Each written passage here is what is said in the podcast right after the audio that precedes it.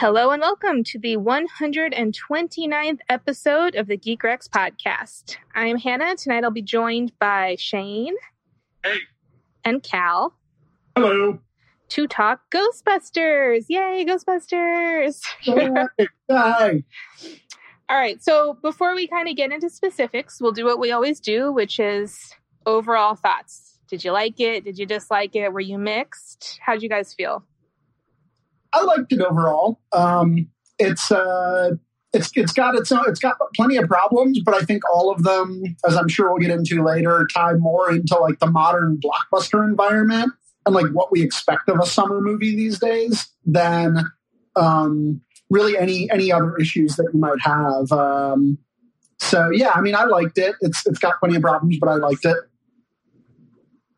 Yeah, uh, being somebody that has like zero attachment to uh, the original two films, except for like uh, wisps of memories of me being like 13 and Ghostbusters 2 coming on HBO all the time and being able to see it that way.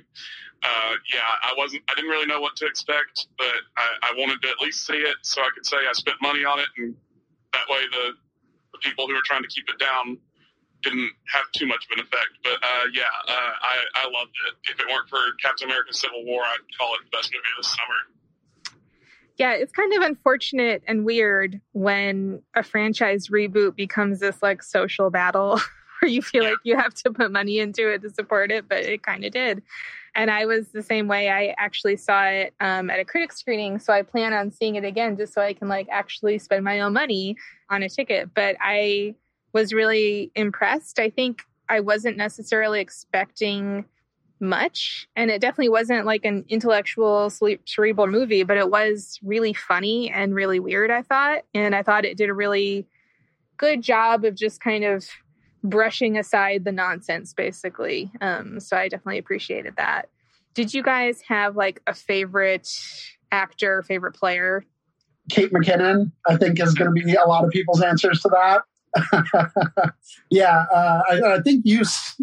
No, this was a different conversation on Facebook. You weren't in this one where I was raving about Kate McKinnon, but uh, yeah, I mean, in a world where we knew what to do with like a big screen comedian, because most big screen comedies just aren't very good. Um, she would. This would have been like just the birth of a superstar. Uh, she just stole every second of every scene she was in for me. I, I have to agree. And uh, for lack of uh, just saying the same thing over and over again, I'll also go with uh, Chris Hemsworth as being one of my favorites from it. Um, this is two movies now, two comedy movies where his scenes definitely stand out. And I, I really wish, as I've seen a lot of people saying on Twitter, he, he would stop getting action roles and start getting more comedy roles too. Yeah, I was surprised at how much I liked him in this because Thor just like really doesn't do it for me, I've got to say. So he was uh he was really funny in this and yeah, I mean I agree with your comments, Cal, and I've I've liked all of the uh tweets and memes and everything else about Kate McKinnon's character in this movie and how she's like shaking up everyone's Kinsey scale and everything else. Uh pretty much perfectly encapsulates it. And I also really liked the um kind of sniveling little bad guy. I, I don't know that guy's name, but uh, Rowan. Yes. yeah, that was, that's that's probably my biggest problem with movies that I it, that guy is utterly forgettable. But I mean, it's kind of like Cal was saying, this movie's problems are the problems of a lot of blockbusters, and how many times have we talked about a Marvel movie having a forgettable villain? So. See, he was forgettable, but to me, he was also like the perfect portrayal for this like kind of whining man baby who was crying oh, yeah. about this movie, you know. And I think that was intentional. Yeah, he's he's an act. He's one of those actors that I see a lot in like just little comedy shows. He was in uh, Other Space, which was uh, Ghostbusters director Paul Feig's um, short-lived TV series uh, that I think is actually very much worth uh, seeking out. Um, you know, he's been in Veep, The League, Inside Amy Schumer, Kroll Show. Like he's one of those kind of indie comedians who's just in everything. And so seeing him get a nice big role was neat, but um, uh, and I liked his performance. There just was not much to it, and then he was just replaced by Chris Hemsworth, and then uh, a CGI, and that was, that was all there was to it. Yeah, I mean, it was definitely pretty light on plot as far as the villain goes. That's for sure. So, Cal, I actually wanted to ask you a question. I already know pretty much how you're going to respond, but I had never really seen these people that like hate this movie, even though they haven't seen it yet, just because it exists until I saw that guy kind of commenting on your posts. and he said something about how this movie is sexist to men. What do you guys think about that? Uh, that's one of those. That's one of those like buzzwordy. Like they know that sexism is ostensibly bad, and so they're just going to use that, but like without any sort of understanding of kind of what that means. Like uh, the way that he was using it in that post was basically, um, from what I remember, like the two major male characters are like shitty, but like they're shitty and very like they have they have their own character uh, arcs, have their own agency. Uh, you know, I mean, even Kevin, as dull as he is, gets to make his own decisions that ends up screwing him. But until he gets possessed, like that is like he decides what happens. And uh, the villain Rowan was the same way. Like, I think that what he meant by that to me was just like we aren't in everything and we aren't the best at everything. And I mean, like, I get that going from having going from like being relentlessly pandered to to just being like a normal member of the audience feels like discrimination but it really isn't um and it's just dumb uh, it's, it's it's it's dumb to pretend like it is i think I'm just glad that uh, they haven't been calling it like people like to do with racism, uh, reverse sexism. Uh, instead, they've been calling it sexism against men. But uh, no, it. I, I think it's anything that they could perceive as sexism against men is just like tongue in cheek joking about them, and I think they understand that to an extent, but they misinterpret it as being, oh well, it's not a joke. Like they they really think this, and it's it's all just like nods to the fact that we live in a society that doesn't deem women as capable of doing things like busting ghosts and things like that. And yeah, it, it, like Cal said, it's it's people being uncomfortable with being in positions they haven't had to be in before when they see a movie. Yeah, I mean they they very clearly tongue in cheek kind of made Hemsworth the object of desire, right? And they did that. And really, it's only one of them that desires him. It's not like all four yeah. of them are are following him. You're right. Yeah, I mean, he's just the object of desire for one person on the team, basically, which is literally the role pretty much every female plays in any major blockbuster ever. Like they're kind of incompetent, they make bad choices, they get in trouble, they get saved, and you know, people want to sleep with them. So the kind of outcry that this is such a one-dimensional or bad or lame character is just it's so proving the point. It's so hilarious. Like I can't even I can't even grasp it. Yeah, it's it's like um they did uh, a couple years ago they did a um uh gender flipped reading like script read of American Pie just on some like panel somewhere. And the male actors who had been playing, you know, pl- were playing the female roles in the script read. In the end, they were like, this was really boring. Like, I didn't have anything cool to do. There was nothing interesting about my character. And the women who got to play the male roles were like, fucking, that's the point. And so, like, someone like this guy on my wall, on my Facebook wall, if he had an iota of like self consciousness then literally having because these were just gender swapped roles from the basically uh, Kevin especially was just a gender flopped version of a gender flipped version of um, Annie Potts basically from the original series and so the fact that he thinks it's sexist that he is just in basically her role it should say something to him it won't and didn't but it should.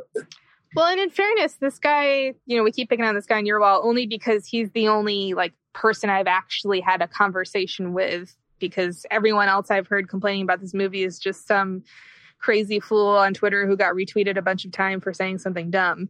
But this guy hadn't even actually seen the movie, I don't think. He just kind of said he heard it was sexist. And I think that's mostly what's happening is like a couple people are reading synopsises or they're reading reviews of the film and they're deciding what it is without actually seeing it probably yeah that, i mean well it's just like with uh, mad max fury road last year you know you have a uh, like one or two people from this group who see the movie and are very vocal about criticizing the gender roles that that they don't like when it comes to how men are portrayed. And no one else sees it. They all just carry on with those with those criticisms like as though they have seen it. Mm-hmm. and that was what this was i thought. Was just you know like he, he hadn't seen it but he talked to someone who may or may not have seen it. You know as as he as he said like he was going off of like anonymous imdb reviews posted days before the movie came out like But Cal, haven't you ever heard of advanced screenings? That's obviously where everyone on IMDb saw it. Well, and they were all claiming they had had the script for months, and that that script was definitely exactly how the movie was going to turn out. Yeah, there, there's definitely no improv in these movies at all. No, definitely not. Especially not when they're like reading online comments, which was probably the best part of the movie. That was great. Um, yeah, I felt like that was almost something that was shoehorned in with like reshoots or something. Like they saw the reaction to the some of the trailers or something, and they went back and shot that scene. Probably. It was. Uh, I, I read in read in an interview they had initially had something in something there, like she, you know, it was going to be like negative, uh, negative public reaction, but the exact language, like "ain't no bitches gonna bust no ghosts," like that. That almost I think came verbatim from a Ghostbusters uh. I, am sure it was originally just something saying how they they didn't believe it, like they thought whatever their footage was was fake or something like that. But um, like most YouTube comments. But um, I, I think a lot of it stems, a lot of this backlash seems to stem from, for some reason, this obsession. So many people from the 80s and a little bit in the 90s too. Uh, they they just they they have this obsession with their childhood and their childhood being quote unquote quote ruined by the existence of a movie, and it, it's something I just really do not understand. I don't understand this idea that like. I don't think I've ever loved any bit of pop culture so much that a new movie of it, even if I didn't enjoy it, would ruin my love of the property itself. Mm.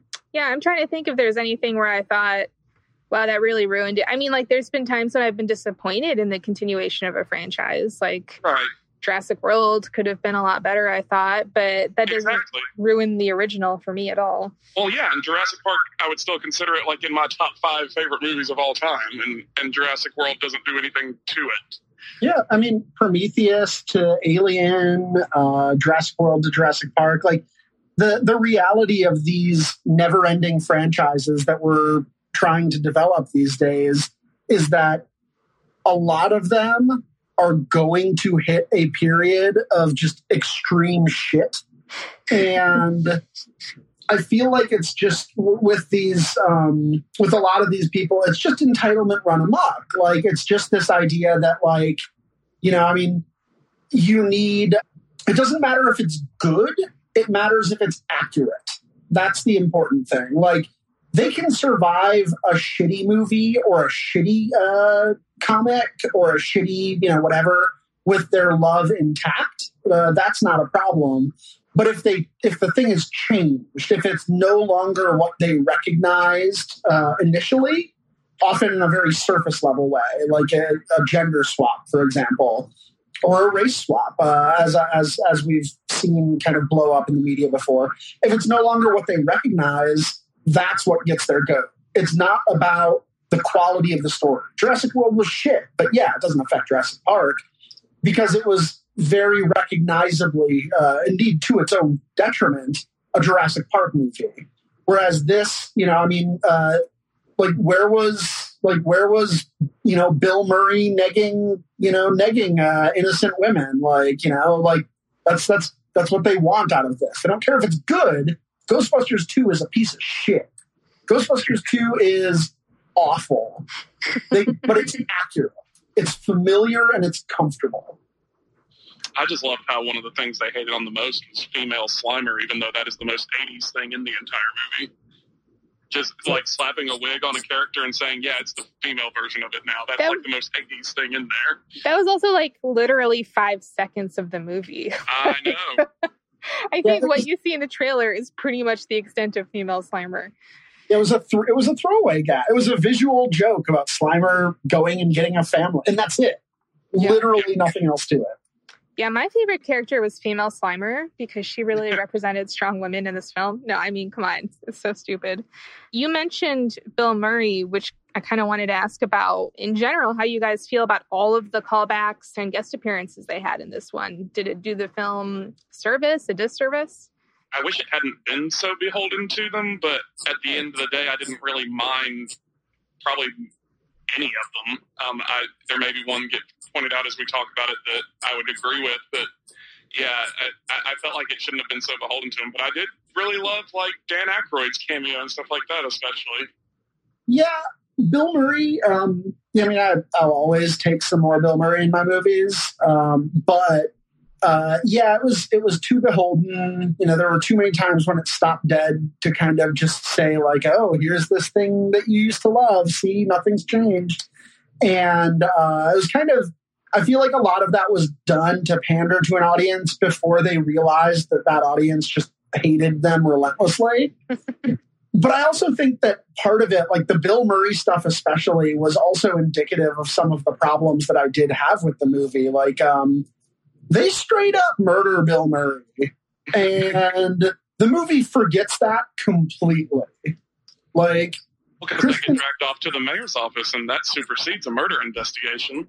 I yeah, like and like there's just all sorts of just bizarre, you know, like just bizarre plot first pacing and plot first storytelling there that um you know, like, hey, can we can we take a moment, slow down, and just be like, Kristen Wiig just killed an old like an elderly person. no reason. And that's never gonna come up again. So to the to the Bill Murray point, and I'm sure you guys have probably read this article, but I think I think that I actually kind of thought it was pretty funny because prior to the movie coming out, I'd been seeing these articles about how you know how they'd wanted to reboot Ghostbusters before and all the roadblocks that they had on the way to doing that and how they had at one point I think gotten most of them to agree to do it but Bill Murray said that the only way he would show up in the film is if they killed his character within like the first 10 minutes. He said that was the only way that he would do the movie. And I think they like agreed to it, but then something else happened. It got derailed. So I took that as like the Bill Murray demand being met. Like, okay, I'll be in the movie, not as a Ghostbuster, and I still want to be killed in the first 10 minutes or whatever of my appearance. Yeah, I mean, almost certainly. I just, if you're going to kill like, like have the characters like the main characters be active participants in his death? Like that does need to come up again. True that's fair. And uh, you know i don't disagree about the the plot and the pacing. Like i think for me i enjoyed it enough to overlook some of the weird stuff that happened. And i also think i think this movie got cut a lot on the editing floor in a way that made it feel really disjointed, but in a way that maybe if they hadn't done it, it would have been worse, if that makes any sense. Because I think Kyle and I were talking about this as soon as we got out of the movie. Like, a lot of comedies do this thing where you know people are joining and getting together and fighting something and then they have some kind of interpersonal drama or conflict that splits them up and then they have to reunite again at the end for whatever thing that's going on. And it seemed like the movie did that, but then they cut it because so you had this whole thing where after they get kind of fake arrested, Kristen Wiig is like at home on her bed watching the news or something and like reading that book. And then the rest yeah. of the Ghostbusters are back at the lab and she gets possessed and all this stuff happens and they're like split from there forward until the end where they kind of reunite and she suddenly has her uniform and all that and stuff too and is able to find them and all that yeah, it was really and noticed and I feel like I, I noticed a big that fight and, or something. Yeah, I noticed that, and I felt like a lot of stuff, or maybe not even a lot, maybe like one or two scenes got cut with the villain because a lot of stuff with the villain felt cut off to me. I don't know, just something about it basically, yeah, everything with the plot just felt like they had taken out like four vital scenes at some point. and like that, like you know, I mean, that doesn't really hurt the comedy, and it doesn't hurt like a lot of the stuff about the movie. Like everything about the movie that worked has nothing to do with the plot. But yeah, I agree. Like they they they definitely cut some stuff out, and because of that, like we see Kevin when he's possessed, or we see not Kevin, Melissa McCarthy. We see her when she's possessed break one of the um, packs, right? One of the uh, oh gosh, I can't remember the name of the packs, but um, one of their their weapons, basically. And that never comes up again. Like none of them are weaponless at the end. You don't know how Kristen Wiig found them or why she was separated. I don't have any idea why Kristen Wiig, looking at that guy's like crayon drawings in her book, like was like, oh shit, like this is what he's doing. Like none of that was clear. None of that at all. And that combined with, as you pointed out, some really jarring editing decisions uh, where they would basically just jump without any sort of like thematic match or match cut or visual or anything. Just jump to like, oh, this is what's happening at the villain's place. And it would just be like a machine powering on. I'm just like, oh, why? Give us something here. Give us some visual cue that this jump's about to happen, or else it just looks insane. Uh, the most and, random jump I felt that like was for the point of a joke was the fucking cut to Ozzy Osbourne for no reason. Oh yeah, what was up with that? That was, was really just, weird. It, it, just like jumps to him, like the scene's over, and then it just jumps to Ozzy Osbourne for two seconds. Yeah, I figured that was some kind of inside joke. I just like didn't pick up. I thought. Oh, it was, was about. I mean, I think it was because the ghost looked like a bat, and there's the whole thing about well, yeah, a bat. But like, it was just really weirdly put in there. Yeah, the the honestly, like in addition to the kind of the third act action, the editing was my biggest problem with this. Like the performances were great, as we've talked about a lot. And I don't know uh, what you two thought, but I loved the ghost design for the most part. I thought they did a oh, great yeah. job with that. For sure, yeah. Did you guys see this in 3D or standard? Standard, but I heard 3D was really good. Yeah, I caught it in 3D, and it, you know, usually 3D to me is like not at all worth the extra money and sometimes just kind of annoying. But because of the way they had designed the ghosts and like the colors and the way things were kind of right up to the edge of the screen, I actually thought this is one of those few movies where I would recommend someone see it in 3D. Yeah, I might check it out again. Uh, I live a little bit closer to uh, to my movie theater now, and so yeah, I might give that a shot because I've heard it from a number of people um, that the 3D was just really well handled here. Yeah, yeah. I think it, I think it was definitely good. And yeah, to your point, Cal, I do think I do think the editing was probably the biggest problem of the film, but I also think it might have been with the script, like the initial script too. Like it, it felt like a movie to me where the script was probably overly long and kind of bloated and kind of felt sluggish. And so they ended up just like chopping the hell out of it. And we ended up with a movie that at least was short and felt breezy, but was just really odd and kind of disconnected and had a lot of like logicals. Yeah, and I mean, not only that, but it, that last action sequence, it wasn't character driven or kind of motivated in any way. Like we had seen repeatedly Patty, Leslie Jones' character, who for the most part I liked quite a bit. Uh, but we'd seen her repeatedly kind of run away from Ghost, get freaked out in certain situations. But that last scene doesn't call back on that at all. Like it doesn't have her overcome this. She just all of the sudden is doing it without any sort of uh, anything like that. Or Kristen Wiig's character, like there's no point where she really has to, um, you know, like publicly stake her, uh, you know, scientific reputation on the line and lose it before getting it back. You know, like they set up conflict very well with all of the characters but they never paid them off. And that last action scene felt so generic to me. Like even Kristen Wiig rescuing uh, Melissa McCarthy, um, you know, Erin diving into the void after a- Abby. Spoiler alert. I think you could spoil anything in this movie and nobody would care. Like it's not a thing where the plot matters at all, in my opinion. But but like even that, because I guess we might have missed some fight. Like I don't give a shit if Erin dives dives in after Abby because they haven't set that up. They haven't had Erin abandon Abby at uh, some point in the movie. I mean, they mention it that it happened before the movie started, and I guess it was the way they edited it well enough where it called back to that. But yeah, I, I wonder if whatever like possible fight scene we missed might have helped strengthen that.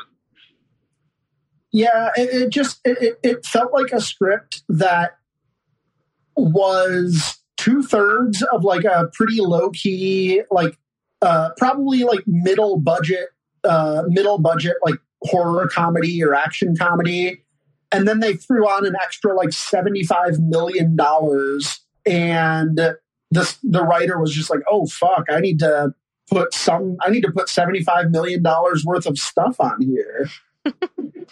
you know, I will say, I think one good call they made was it's pretty obvious that they had some kind of like dance number. You know, I mean, yes. they did. They showed it after the credits. They had that whole dance thing, and it was kind of strange that it that he like got everyone to take a position like they were going to dance, and then never actually had them dance. Um, but I have to say, I'm pretty glad they saved that for the credits. I think it would have been probably a little bit too much in that you know like we've already talked about already like kind of bizarre and weird and unmotivated kind of third act yeah, that that's one of the like.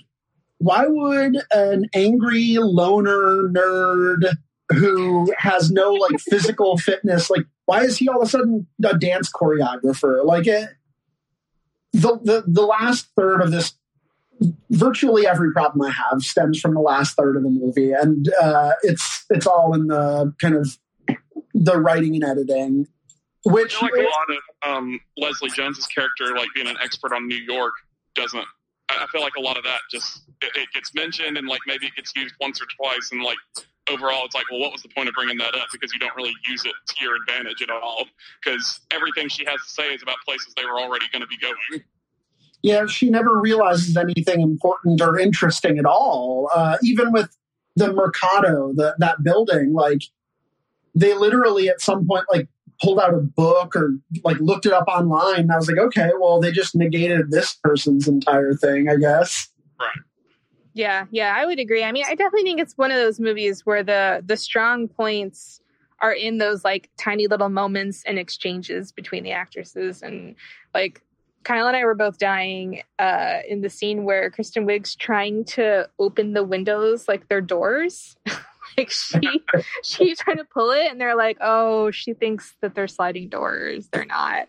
I don't know. There were a lot of little moments like that where i was just beside myself. It was so great. I, I liked the jokes of like hearing noises they thought were like ominous and then they really end up being other things.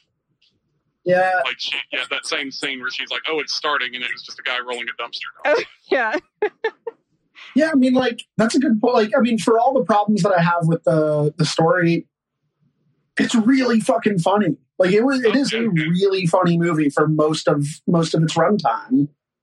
So where does this one rank for you in regards to the other Ghostbusters movies and in regards to like Paul Feig and his movies? For me, it's middle of the road on both. I already said Ghostbusters 2, I think, is awful, and this is far, far, far superior to that. But it's not quite, I mean, like Ghostbusters 1 uh, the original is still, you know, it's original. It's a little bit tighter, all of that. And with Paul Feig, um, you know, I mean, it's it's better than the Heat by a considerable margin. But then you think about uh, uh, Bridesmaids and Spy, and it's probably like around that level. But I, I think that Bridesmaids, particularly, is probably like a little bit, uh, again, like a little bit more coherent and a little bit funnier overall. Yeah, once it's out on Blu-ray, I kind of want to do a double feature with it and the original Ghostbusters because I haven't really seen it that many times, like maybe twice in my whole life. And so I, would kind of like to be able to compare them because at the moment I I think it's better than both the Ghostbusters movie, but but that's mostly just because I have no attachment to the original two. And yeah, in terms of other movies from the same director, I would put Bridesmaids still as his best film, but I would put this right on par with Spies, like second place. Mm-hmm. Yeah, I mean, I think I'm pretty much along the same lines as you, Shane. Uh, I actually really wanted to rewatch the original Ghostbusters after I saw this movie, which I feel like is a sign that you did something right with the franchise, probably. Because it's been so, so long since I've seen it. Actually, when I think about Ghostbusters, I think I mingle parts of both movies into like one big movie. I have trouble remembering which parts were from which. So I really do want to sit down and watch the first one again. I've heard the second one is just kind of a mess. Um, so I'm a little bit less interested in that. Um, and as far as Feig movies goes, I have not seen The Heat. I heard mixed things about that one. And yeah, I think I think this to me is better than Spy, probably below Bridesmaids. Yeah, I think Paul Feig has is a TV director who's never really learned how to do how to handle like action and like kind of big screen stuff. And so Bridesmaids, you know, it plays to his strengths. It's a small character driven comedy and that's what he's really really great at. Yeah, yeah, I would agree with that. So, before we wrap up here, any final thoughts on the film? So, uh, Hannah, when is our uh, all female reboot of the Geek Rex podcast coming? We're gonna have to hire a lot more females to take your place. Um, we, you know, we should do it. I should like get some friends and assign them roles for you guys. Like, find a Shane, find a Cal, find a Harper, and find a Kyle. Be especially fun casting Kyle's part. Um, and do like a Ghostbusters version of our podcast. That would be pretty great. Yeah, that would. That would be fun it's my new goal for for the year. It will be like my Christmas present to you guys. that's a that's a good anniversary episode uh, gimmick, I think. You'll have to replace me with a guy, though, right? Oh, that's true. That's true. Yeah, we all have to swap, so we'll have to find a guy to be me. Are you guys down for a sequel to Ghostbusters? And do you think it's going to happen? I mean, I want to say I read on Friday that a Sony executive said it's almost definitely happening. Um, I, I don't see why it wouldn't at this point. Like, um, I, I think it. I mean, second place. I mean, you got to consider what it was up against. You're up against a movie that has much more mass appeal with Secret Life of Pets. A lot more little kids are going to want to go see that than Ghostbusters. Even though there were a lot of little kids seeing Ghostbusters when I saw it. But yeah, in terms of a sequel, I really hoped for a sequel. It just does its own thing. Like, yeah, there's the little post credits tag that's like, oh well, we could do more stuff from the old th- old Ghostbusters, but I, I really want it to be its own thing. Yeah, if it's going to get one, you know, I mean, it very well might. I think it depends a lot on the staying power that it has and kind of how it does overseas. The thing is, is this this made more money in its opening weekend than the original Ghostbusters did in its opening weekend, even adjusted for inflation but it also cost like more than twice as much, again, adjusted for inflation. And so uh, it has such a higher bar to clear to get a sequel, which, again, like action comedies and horror comedies and just comedies in general don't make that much money. You know, people don't see them as uh, something you have to see on a big screen. And so more than the gender thing, I think that's what's going to hurt it is they gave it a, you know, Marvel movie budget for uh, you know, a hangover, you know, movie crowd. Mm-hmm. Like there's just comedies just don't make you know like 300 400 500 million dollars very often I, I, think it'll i think it'll do great on blu-ray and dvd because uh, i think bridesmaids like as well as it probably did in theaters. I think Bridesmaids being on DVD and Blu-ray and then being on HBO and stuff like that is what caused it to become such the hit that it was. So I think, yeah, I think home release is going to be really good for Ghostbusters, and I think that might be where it actually makes its money back. Well, the other thing you have with a property like Ghostbusters is I assume like toys and licensing rights and things like that also come into play. I don't know if they're capitalizing on the toy market like they probably should. I have no um, idea. There are toys, but there was a big uh, hubbub with the Ghost Bros because uh, Toys R Us put all their new Ghostbusters action figures on clearance, and they were all like, "Oh, that's proof that the movie's bad." But now they're not on clearance anymore. But then, yeah, they brought back that that fucking Ghostbusters juice that all those people were freaking out about for it, and they brought back.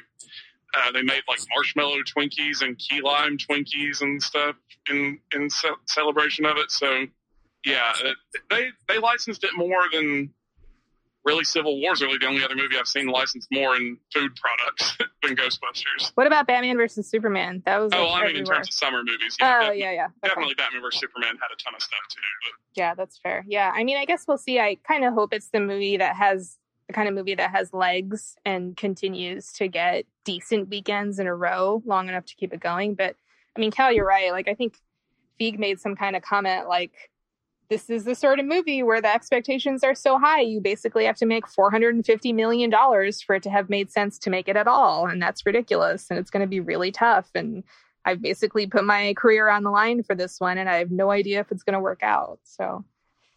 Well, I, I hope it does. And you know what? I mean, Paul Feig, I don't think this will hurt his career. I don't think this will hurt anyone's career, to be honest. You know, reception's been pretty positive. You know, there's been at least one big breakout uh, star, Kate McKinnon. And um, even if it doesn't make its money back, Paul Feig has like four straight hits, three straight hits under his belt. Like, yeah, this is he had probably had to call in a lot of favors. You can't make another big budget movie, but that's okay. I don't think he's very good at that. Yeah, yeah. All right. So you heard it here first, or second, or third, or for the 50th time. But uh, we all agree this is absolutely a movie worth seeing. Ghostbusters is out in theaters now. It's a perfect, funny summer movie, and you should see it if for no other reason than to hurt the feelings of the Ghost Bros or Bro Ghosts or whatever it was that Shane called them.